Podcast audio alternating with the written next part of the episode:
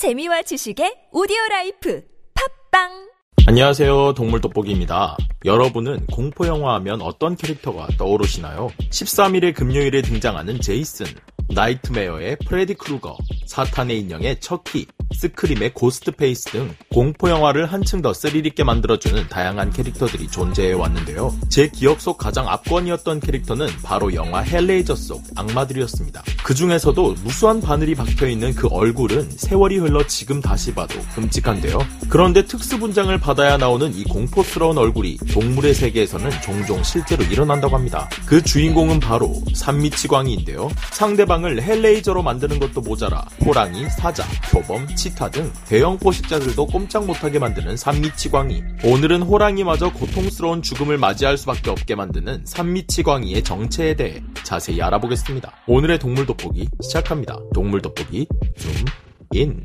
영어명 포큐파인, 한국에서는 호저, 산미치광이로 불리는 이들은 설치목 호적과의 동물입니다. 열대기후의 아시아, 아프리카와 유럽 일부, 주로 이탈리아에 서식하고 있는 이들은 몸 길이 육십에서 구십 센티미터, 꼬리 길이 이십에서 이십오 센티미터, 몸무게 육에서 십오 킬로그램 정도로 소형견이나 중형견 사이즈의 동물인데요. 이 작은 동물은 해외에서는 이미 악랄한 공격으로 소문이 나 있는 유명한 동물이었습니다. 미국 오클라호마에 사는 한 부부는 그들의 반려견과 함께 산책을 나갔고, 인근 연못을 뛰어놀던 부부의 반려견은 잠시 후 영화 헬레이저 포스터에 나오는 인물의 모습과 똑같은 상태가 되어 돌아왔습니다. 강아지의 얼굴을 알아볼 수 없을 정도로 무수히 박혀있던 건 다름 아닌 산미치광이의 과시였는데요. 충격적인 모습에 놀란 부부는 인근 동물병원으로 반려견을 급히 옮겼고, 다행히 치료 결과 생명에는 지장이 없었다고 합니다. 또 미국 뉴욕에서도 이런 비슷한 일이 발생했는데요. 뉴욕에 사는 반려견 루쿠스는 들에 나갔다가 산미치광이를 만나게 되었고, 루쿠스 역시 주둥이 부분을 포함해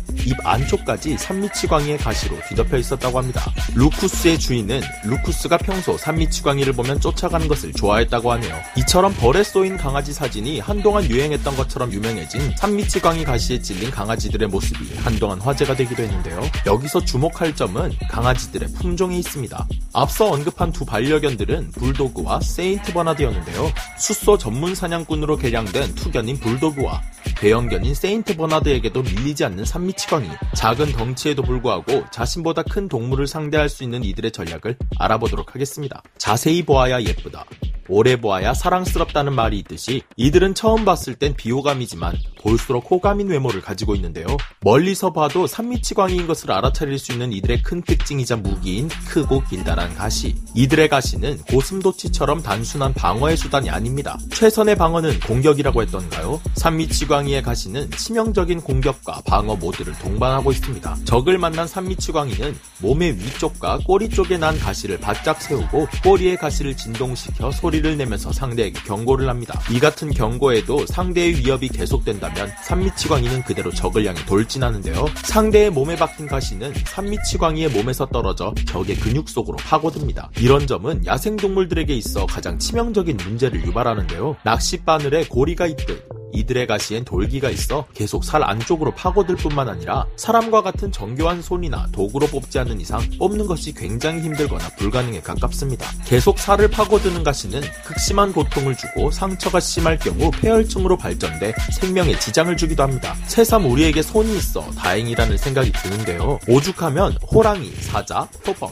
치타, 표마, 곰, 늑대, 하이에나, 벌꾸로 소리 등 네로라 하는 최상위 포식자들조차 가시에 찔리고 나면 산미치광이를 쉽게 건드리지 못한다고 하는데요. 아무리 맹수라고 해도 산미치광이의 가시는 치명타를 유발하기 때문이죠. 설령 이들이 산미치광이 사냥에 성공하더라도 가시를 제거할 수 없는 야생동물들은 상처 부위에 감염이 발생하게 되어 감염으로 인해 쇠약해지고 심한 경우 장애를 얻을 수도 있습니다. 몇몇 맹수들은 가시를 제거하기 위해 몸을 땅이나 바위, 나무에 비비는데 비비다가 가시가 부러져 몸 안에 남은 가시가 몸속 깊이 들어가 상처를 악화시키며 최악의 경우 심장이나 중요 장기로 파고들어간다고 합니다. 마치 나비효과처럼 산미치광이의 가시에 의한 상처가 장애로까지 이어질 수 있다는 사실이 놀라울 따름인데요. 이런 산미치광이를 우습게 보다 큰 코 다친 맹수들이 있다고 합니다. 산미치광이를 사냥하던 한 호랑이는 가시에 찔리게 되었고, 가시를 빼내기 위해 몸부림을 치다가 그만 가시가 부러져 몸속 깊이 더 파고들게 되었는데요. 더욱 파고드는 가시로 인한 통증과 상처로 인해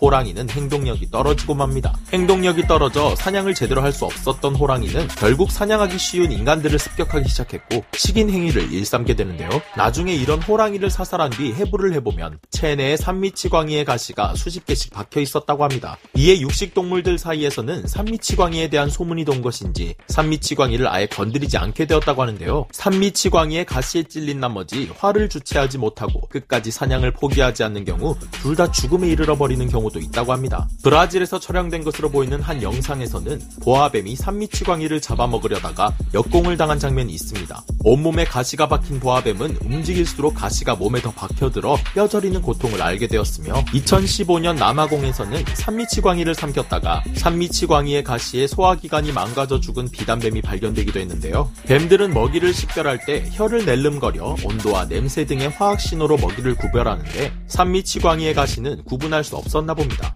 가장 최근에 목격된 일화로 남아공 크루거 국립공원에서 굶주린 표범이 산미치광이와 한 시간 반이나 혈투를 펼쳤지만 패배를 인정하고 각자의 갈 길을 떠났다고 하는데요. 산미치광이를 공격한 표범 또한 성질이 장난이 아니었던 탓에 혈투는 상당히 치열하고 잔혹했다고 합니다. 수도 없이 앞발을 가시에 찔린 표범은 박힌 가시를 뺀 후 피투성이가 된 앞발을 핥으며 계속 공격을 이어나갔는데요. 표범이 조금 모자라다는 것을 알아차린 건지 산미치광이 역시 표범을 피하지 않고 계속 맞서 싸웠다고 합니다. 이 광경을 목격하던 사람들에 의하면 표범이 구십 분 동안 세 차례나 쉬어가며 사냥을 이어갔지만 결국 끝에는 서로 각자의 길을 갔으며 살면서 보기 힘든 재미난 경험이었다고 하네요. 맹수들에게도 견줄 만큼 강력함을 자랑하는 산미치광이, 그렇다면 이들의 약점은 없는 걸까요? 이들의 가시는 보통 어깨축지에서부터 나기에 최대한 가시를 꼿꼿이 세운다 할지라도 머리 쪽과 몸통은 방어력이 떨어지는 부분입니다. 그렇기 때문에 산미치광이의 행동을 잘 보면 계속 상대방을 따라 꼬리를 들이밀며